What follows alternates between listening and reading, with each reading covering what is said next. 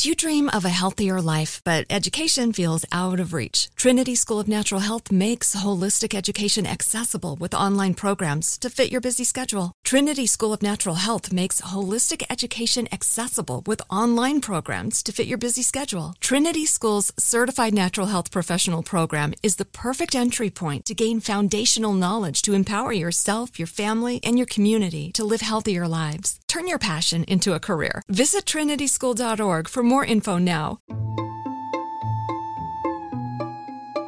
Our world is full of the unexplainable. And if history is an open book, all of these amazing tales are right there on display, just waiting for us to explore. Welcome to the Cabinet of Curiosities.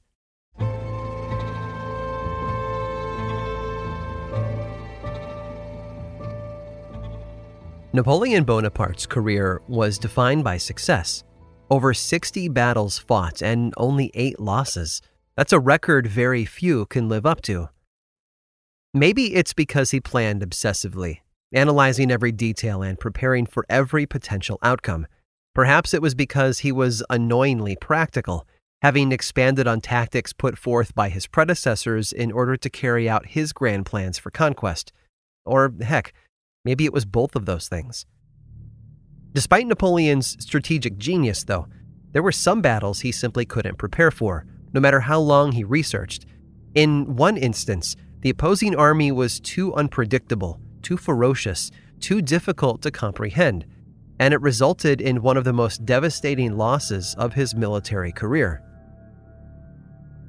In July of 1807, Napoleon's French army had just won a major battle against the Russian Empire. With that victory, he brought an end to the hostilities between both sides, which resulted in a peace treaty. Once signed, Napoleon decided the best course of action would be to celebrate. He instructed his chief of staff, Alexander Berthier, to organize a luncheon for the highest ranking men in the French military.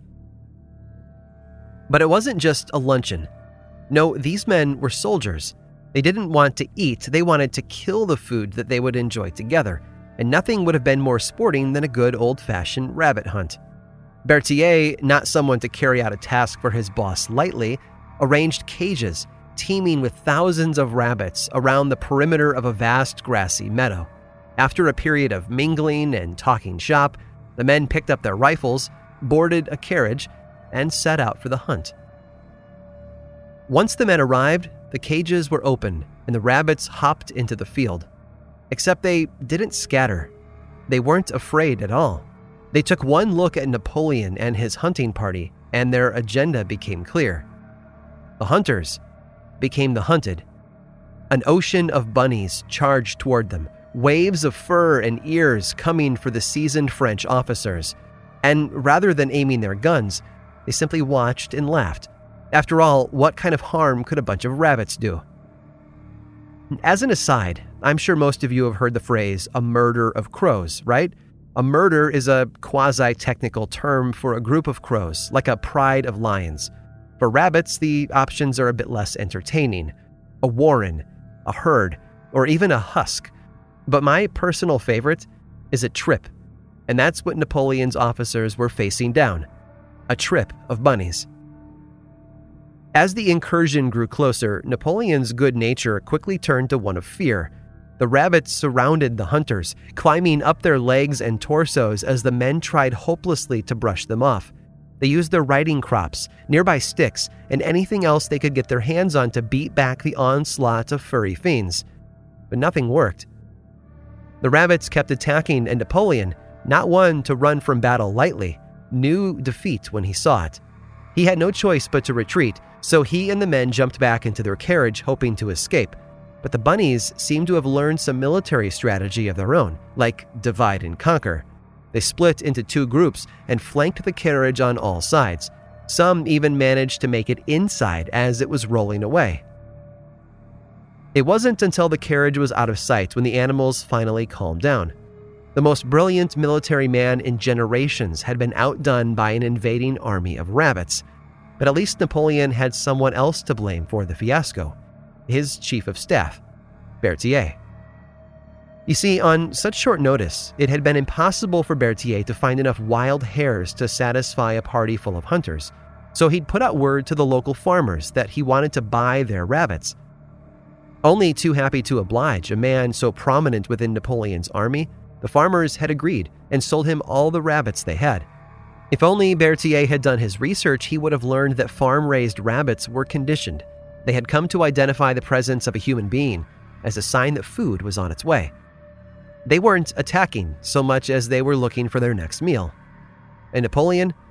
Well, he suffered the most humiliating defeat of his career. One might even say, it tripped him up.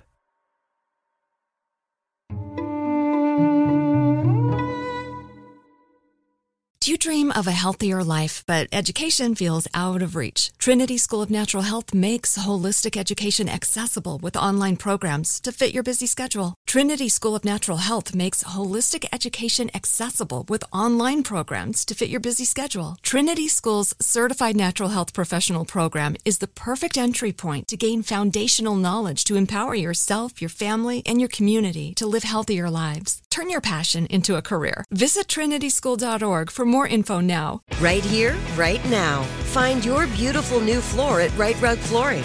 Choose from thousands of in stock styles, ready for next day installation, and all backed by the right price guarantee. Visit riterug.com. That's R I T E R U G.com today to schedule a free in home estimate or to find a location near you. 24 month financing is available with approved credit. For 90 years, we've been right here, right now. Rite Rug Flooring. Whether you're a savvy spender maximizing your savings with cashback rewards, a thrifty rate watcher seeking the lowest interest, or a travel enthusiast looking for extraordinary perks, Kemba Financial Credit Union has a visa to complement your lifestyle and unique needs. Apply today at Kemba.org to unlock a limited time 2% cash back on purchases and pay 0% interest on balance transfers for an entire year with a new visa from Kemba. You deserve a card that works for you. Restrictions apply. Offer ends June 30th, 2024.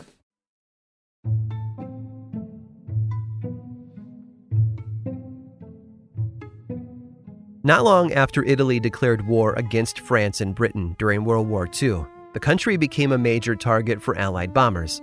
Out of all those targets, Naples held the title as the most bombed Italian city of the war. Hospitals and churches were leveled, residential neighborhoods became battlegrounds, and roughly 60,000 Italian civilians had been killed in bombing raids by the end of the war. While the country bounced back relatively quickly, so much had already been lost and would never be recovered.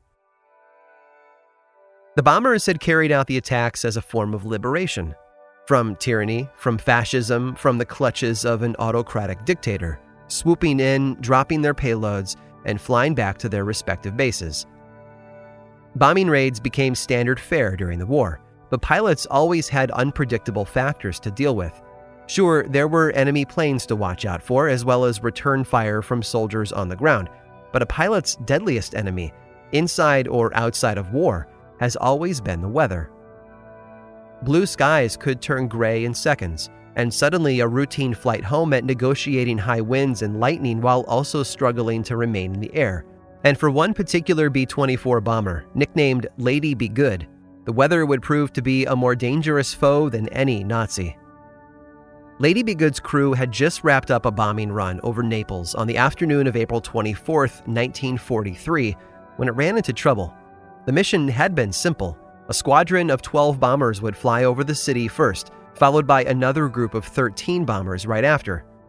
At just after 3 p.m., Lady Be Good had taken off from Benghazi, Libya, when a sandstorm kicked up, making visibility almost impossible. The B 24 fell behind from the rest of the planes, but eventually made it to Naples several hours later, along with three others. When their mission was over, they turned around and headed back to base. But Lady Be Good's navigation system started acting up. The pilot, Lieutenant William Hatton, radioed for a landing location, but it never came. Hatton flew directly over the base, taking his crew and his plane deep into the Sahara Desert. Hours passed and fuel was running low.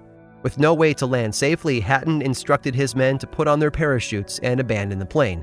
At 2 a.m., nine men jumped from the Lady Be Good, allowing the plane to fly solo to its final resting place in the dark of night. Rescue efforts were launched the next day, with teams scouring the desert and the Mediterranean Sea for any signs of wreckage. When they found nothing, the men and their lady were presumed lost. It wasn't until 15 years later when British petroleum workers spotted something from the air over the Calanscio Sand Sea. They'd been scouting locations for potential drilling and radioed authorities at a local airbase about their discovery. No one had any idea what was out there. There were no records of any wrecks that far into the desert. A few months later, more reports of a downed plane started pouring into the base. So on May 26th of 1959, a recovery team started investigating the claims. And there it was the Lady Be Good, broken into two pieces, but otherwise intact. The plane had been remarkably well preserved, no doubt due to the dry desert environment. The machine guns still worked. There were still food and water rations on board. Even a thermos of tea had been found with the liquid inside still drinkable.